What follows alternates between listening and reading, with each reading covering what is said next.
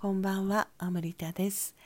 3月の30日月曜日、時刻は23時45分。しっとりしっぽりじっくり語ろう真夜中のラジオトークです。ああ、今日は朝からショックで悲しいことがありましたね。私朝の朝っていうか今日ねすごく楽しみにしていた予定があってでもそのまあこの週末もそうだしいろんな情報集めても本当に今が正念場なっていうのは分かって、まあ、何度も自分に問い直した結果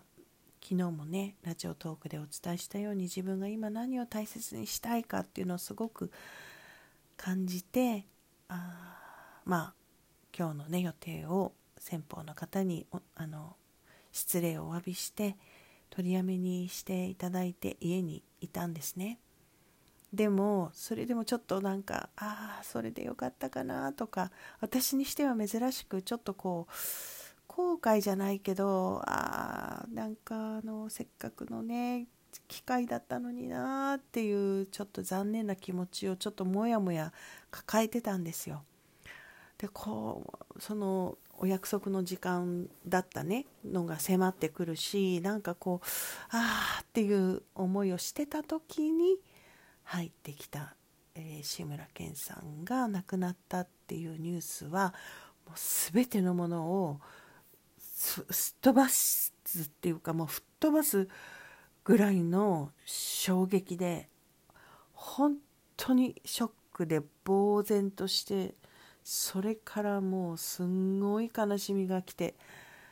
もう泣きましたね。なんでこんなに泣けるのかなっていうぐらいなんかもう悲しいっていうのはもちろん悲しいんだけどそこの中にこうなんでとか悔しいとかなんとかなったんじゃないのとかなんかねそうあの誰かも書いてたけど自分の、まあ、身内っていうかあのすごい一番のその一番親しい身内っていうよりこの親戚みたいなね。あのなんで本当にあのおじさんおじさんですよね。自分でおじさんって言ってて変なおじさんあの変なおじさんもうどうしてこれで亡くなったんだろうっていうかそのどうしてこれで死なせてしまったんだろうっていう思いが来て本当にみんなでねあの昨日も本当に医療従事者の方たちのことを思ってあの長時間長時間職場にいる、ね、彼らや彼女たちのことを思えば長時間家にいるということによってこう協力するっていうかね。そのことだけで協力できるのであれば、ね、あのそのリスクが少しでも減るのであればっていうことを思って思って発信していただけに何て言うんだろうねなんか悔しい間に合わなかったかとか何でよりによって志村さんがとかなんでよりによってコロナでっていうのがもう悲しくて悔しくてっていう感じでしたね。今はねちょっとは落ち着きましたけれどもあの今日感じたもうとてつもないやるせなさとかっていうのはすごかったですね。でもちろんあのね志村さんがそういうことになった。まあ、志村さんだけじゃなくて要するに、まあ、人間はあの、ね、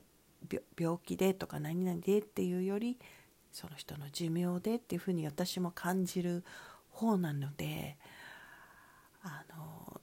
おかしいんですけどねだけどうんなんか本当にそうすごくショックでした。もう信じられないですね。あの存在感がもうないのかっ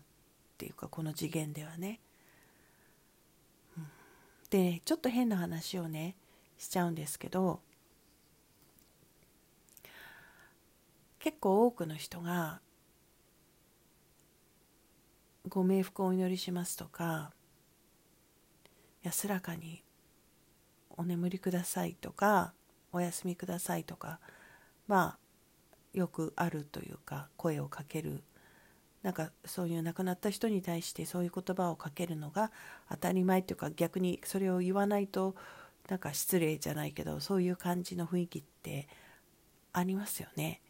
でも私ねそれが今回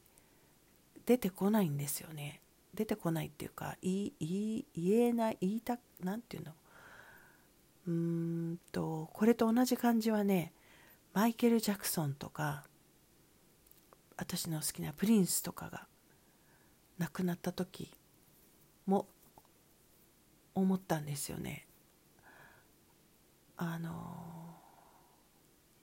何て言うんだろう変な意味じゃなくて亡くなってないっていう気がするっていうか亡くなってないっていやこの次元での肉体としてはなくなってるんだけど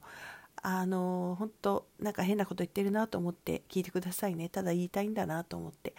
なんかその真実だとかなんとかっていうつもりじゃなくて私の単に感覚ね感覚妄想だと思ってもらえばいいんですけどあのねあのどうえどうしてあなたが今死にますかっていうそういう亡くなり方をするすごく芸能人の方とかミュージシャンの方とかいらっしゃるんですよね突然それも。あの志村さんの場合はもちろんご病気だったとはいえでもあっという間ですよね。でねなんか私の感じるにはこの次の次元にまあなんか分かんないですよ。いてやることがあるっていうか次の仕事に取り掛かっただけっていう感じがこうしちゃうんですよ。だから全然休んでない感じがするの。なんか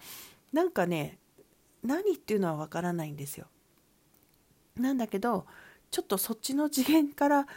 やるわ俺みたいな感じの。何て言うんですかね。ちょっとこうだからそっちに行ったらそのね、そういうふうにして亡くなった芸術家たち天才アーティストたちやミュージシャンたちがまあなんかややるミッションがあってその次の次元からこちらを支えてたりなんかこう何かが促進されるようにすごいなんか働いてるようななんかそういう感覚がするんですよ。そういう感覚がする人って他にいますかね？だからね普通だったら本当にあのわかごごめんなさいね。その身内の方だったらもちろんあのね闘病されてる姿とかそういうのを見たらもう私もねあの見とったりしたのでよく分かります。本当にとにかく休んでくださいとかほっとされていましたねよかったですねって苦痛から解放されまされたよねっていうのがまあそうなんですけど身内じゃないから逆にそこすっ飛ばしちゃって言ってるわけなんですけど本当にね休んでる場合じゃねえよって言っているような気がするんですよ。なんかね何でしょうね。ですごいこう変わり目の時っていうか今大事な時で多分その地球にはまあ私のね妄想と思って いろんな層があって次元の層があってね3次元だけじゃなくて何次元何次元パラレルワールド的な意味でもとにかくいろんな地球の次元があっていろんな次元の意識生きてる意識があって、まあ、3次元の私たちからはそれ以外はわからないわけなんですけどあのなんかその次のところで子宮こう呼ばれ呼ばれたっていうかなんかやることがあるっていうかね。なんかそんななんかそんな不思議な感覚がしてそうすると逆に自分が納得がいくのかね。わからないけど。あのそのぐらいまあ今ここからね消えてしまうっていうことがちょっともしかしたら受け入れられないのかもしれないですけどね。でもなんかなんかそんな風に感じるんです。休んでねえよ俺はって言ってるようなまあ気がするんですけどね。まあまだタイミング的にねこの辺をちょっとうろうろふわふわ見てらっしゃるかもしれませんけど、はあ、まあでもなんか本当にね連日いろんなことが起きてて私たちってすごいよねと思いませんか？誰でもあれ。このラジオを聴いてくださってる人たちだけじゃないよ。でもなんか今ねみんなって感じですよ。私たちすごいよねこんな時代生きててさっていう。生きてるだけですごいよね。って思います。そして何度も言うようにでも私ここ生き抜いてこの先見届けなくては死ねないよっていうのはすごくちょっと募っていますけどね。であのそう今日私その昔のねフジテレビ時代に志村けんさんの取材っていうのは何回かしてるんですよねちょっと何っていうのはちょっと思い出せないんですけれどあのワイドショーで芸能担当していたことがあったのであのいろんな会見記者会見とかねあのいろいろインタビューとかもさせていただいてたからあの志村けんさんはもう何回かあのお会いしてると思うんですね。でもその時うっすらですけどすんごい遠い昔なのでうっすらですけどあの芸能人の方にもやっぱり実際お会いするとえっていうぐらいこう普通な感じがする人とうわーっていうぐらいオーラがある人となんかいろいろなんですよね。オーラ消してる人とかね。でもね志村さんの場合は本当にあったかくてねこう結構見てるよりも重い重いっていうのは悪い意味じゃなくて重厚な感じのオーラを感じたのを覚えていてそれで今日もねいろんなテレビで彼の笑顔とか見ていたら初めてあのバカやってるとこじゃなくてその目がなんて綺麗なんだろうっていうのをしみじみねあのこれはすごい愛の方だったんだっていうのもしみじみ感じて、まあ、本当に、まあ、今はだから安らかにというよりも感謝感謝いてくださった。本当にことのことに感謝です。また明日。